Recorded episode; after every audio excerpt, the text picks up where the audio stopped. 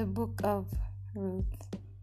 This is the story about the kinsman redeemer and his bride. The main content of this book is this is the story of a faithful pagan in an unfaithful period. Ruth is the story of how a Moabite widow was redeemed and came to be included in, gen- in the genealogy of Christ as the great-grandmother of David. This is the beautiful pearl of the era of the judges, the story of the kinsman, redeemer, and the story of how a pagan widow became the heroine of a biblical book. The theme of this book is about the redemption through Israel. This is similar yet quite distinct theme from Exodus, as it describes the redemption of Israel, while Ruth describes the redemption through Israel of a Gentile bride. A key word of this book is the kinsman redeemer. This word appears thirteen times in Ruth and gives both the primary historical and theological message, uh, messages of the book.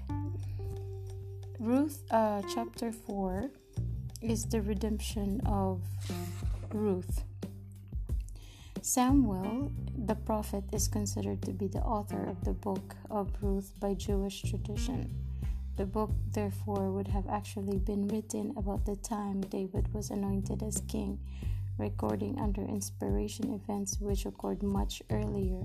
As the prophet who anointed David, Samuel wrote this book to reveal the divine origin of the uh, Davidic dynasty.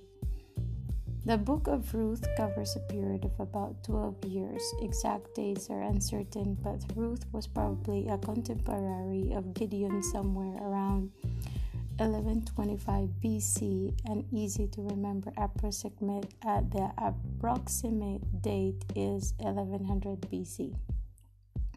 Ruth was written to the people of Israel during the time of early reign of King David to show the divine sovereignty and grace which brought to David to the throne and preserved the line of the Messiah. Ruth has been pre- referred to as a pure lily floating on a stagnant pond. Um, practically, Ruth provides a picture of the faithful Christian life, as Ruth remained faithful in a time of unfaithfulness by the people of God. The book begins in Moab, and the remainder of the book takes place in Bethlehem. The historical purpose for this book is to reveal the sovereign direction of the lineage of David, to reveal the sovereign direction of the lineage of King Jesus, and to picture Christ as a kinsman redeemer. And it is also to set forth the, the all-important biblical doctrine of redemption through our great kinsman, Jesus Christ, who became our kinsman through the incarnation that he might redeem us from our great sin, death. And Ruth sets forth the important principle of faithfulness of a righteous remnant among the people of God in all ages.